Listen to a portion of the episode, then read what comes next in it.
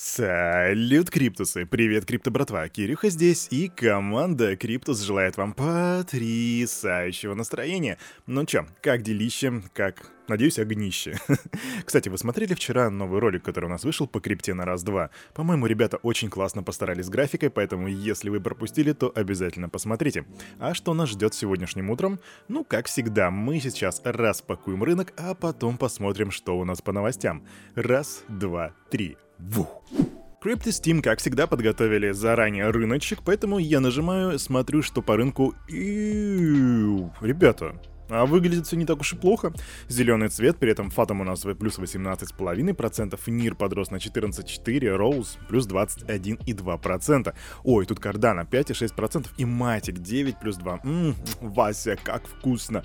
А что же у нас по мастодонтам? А, биткоин у нас 42 714 плюс 1,4% а, роста. Эфир 3232, это почти что 4% вверх. При этом доминация биткоина, несмотря на этот рост эфириума, практически не упала, она составляет выше 40%, 42%.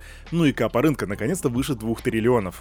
Снова 2,01 триллиона, ребятки, прям вот так вот прям чуть-чуть на кончиках пальцев, можно сказать, и мы пробежали 2 триллиона вверх. Но учитывая волатильность, которая сейчас на рынке, в принципе, завтра мы можем наблюдать уже ниже 2 триллионов, либо чуть уже повыше. Посмотрим, что будет.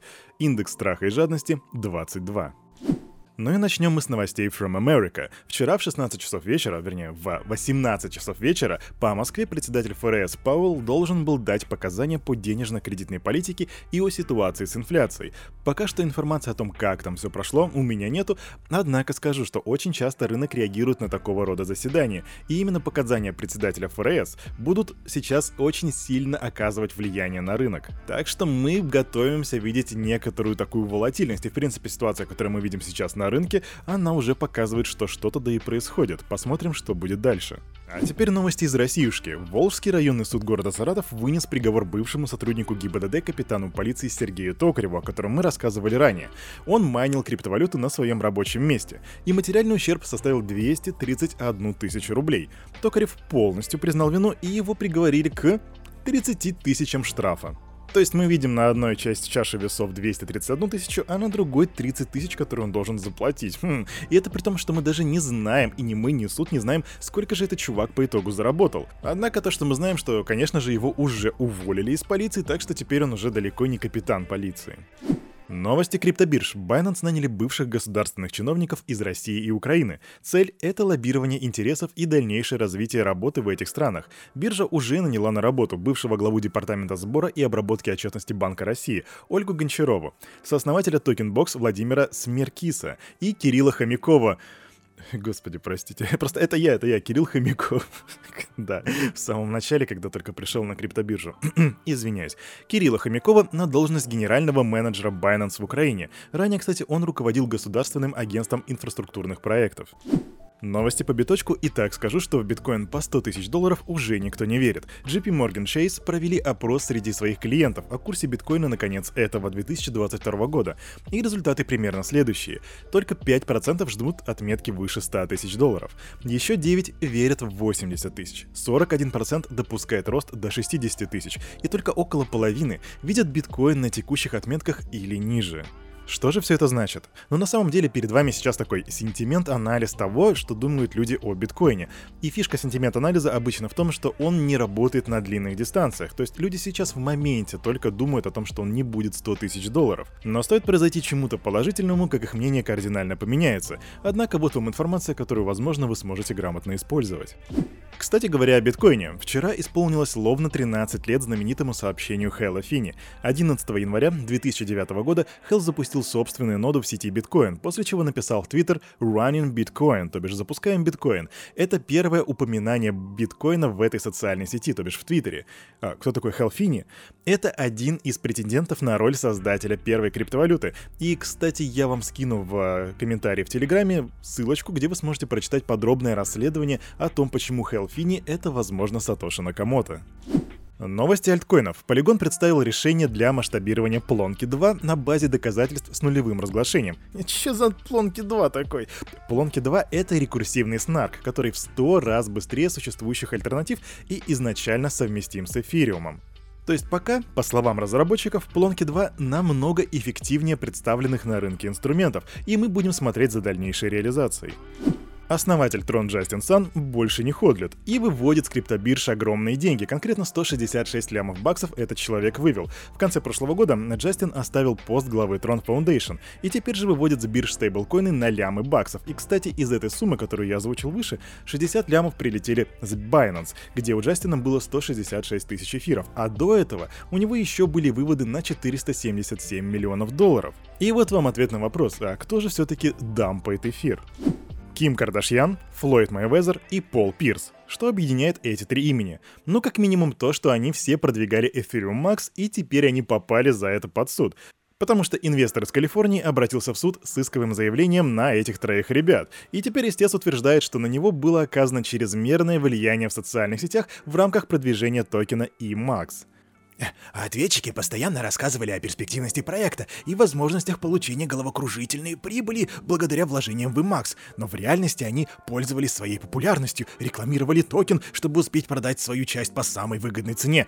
Так сообщает инвестор. А я напомню, что 31 мая 2021 года и Макс благодаря рекламе достиг своего максимума, а затем резко упал с этого all-time high на 80%, из-за чего огромное количество людей потеряли свои денежки. А я, кстати, помню эту рекламу тогда. Флойд Мэйвезер разгуливал в своей футболочке, и Макс рекламировал этот токен. И, кстати, никакого желания вложиться в этот токен у меня не было. Наверное, просто понимал, что это дикая скамина. Кстати, насчет падений выше 80%, но за сутки стоимость токена LMT снизилась на 90% до 1 цента. Резкое падение котировок криптовалюты произошло после того, как разработчики спортивной NFT-платформы Lympo признали факт взлома и сообщили о похищении 165,2 милли- миллионов токенов LMT, а это более 18 миллионов на момент, пока Кирюха это говорит. Хакерам удалось получить доступ к 10 кошелькам проекта. Но, разумеется, разработчики уже начали расследование и приняли какие-то меры для предотвращения других возможных потерь. Но 18 лямов баксов утекло, а упала цена на 90 аж процентов их нативного токена. Так что да, это уже не первый случай, когда у нас происходит такая ситуация. Согласно результатам опроса платежной компании PaySafe, 55% владельцев цифровых активов хотят получать зарплату в криптовалюте. Среди возрастной группы 18-24 года этот показатель достигает аж 60%. К слову, они проводили это исследование на 2000 владельцев криптовалют, живущих в США и Великобритании. 24% участников опроса, которые не захотели получать зарплату в криптовалюте, объяснили это тем, что внедрение цифровых валют еще пока что недостаточно широкое, и некоторые товары или услуги пока невозможно оплатить крипто криптоактивами, что в принципе логично. Более 54% респондентов согласились с утверждением, что криптовалюта — это будущее финансового мира, и она станет доминирующей формой международных расчетов. Одно из крупнейших международных новостных агентств Associated Press объявило о запуске NFT-маркетплейса для продажи фотографий. Торговая платформа начнет работу уже 31 января этого месяца на блокчейне Polygon. Каждый лот будет содержать дополнительную информацию о месте и дате снимка, а также об использованном оборудовании и технических настройках камеры. И согласно их релизу, покупку NFT-шек можно будет оплатить банковской картой или криптовалютой. Пока что они поддерживают э, MetaMask, Formatic, Binance и Coinbase. К слову, одним из первых лотов, которые будут доступны для покупки, станет фотография Адеда Болитли от 1 февраля 2006 года, которая получила Пулуцеревскую премию. На снимке запечатлено противостояние местной жительницы и израильских силовиков в поселении Амона. Начальная цена лота пока что остается неизвестной, а эту фотографию я приложу в комментариях в Телеграме, чтобы вы могли посмотреть. С начала нового года на рынке NFT наблюдается особый бум активности. Объемы продаж на всех популярных NFT-маркетплейсах с 1 января демонстрируют стремительный рост, в среднем это ежедневно 15 тысяч проданных NFT-шек, а в понедельник 10 января, то бишь два дня назад, продажи достигли месячного максимума в 29 921 NFT-шку. По данным Dune Analytics, объемы продаж OpenSea в этом месяце уже достигли 3,5 миллиардов, что составляет больше половины от объема торгов за весь август 2020 2021 года, когда наблюдались самые высокие показатели за всю историю наблюдений. Такой всплеск продаж на OpenSea обусловлен запуском новой NFT-коллекции Panta Beer. Всего за неделю были проданы токены на на 17 тысяч, 125 эфиров или 53 миллиона баксов. Обезьяны от Bored Ape Yacht Club занимают почетное второе место с недельным объемом продаж в 16 658 эфир или 51,5 лямов баксов. Ну-ну, а кто-то говорил, что хайп NFT давно уже ушел. Не тут-то было. А на этом на это утро у парня за микрофоном все. С вами был Кирюха, команда Криптус желает вам потрясающего настроения. И помните, все, что здесь было сказано, это не финансовый совет и не финансовая рекомендация. Сделайте собственный ресерч, развивайте финансовую грамотность и прокачивайте критическое мышление. До свидули!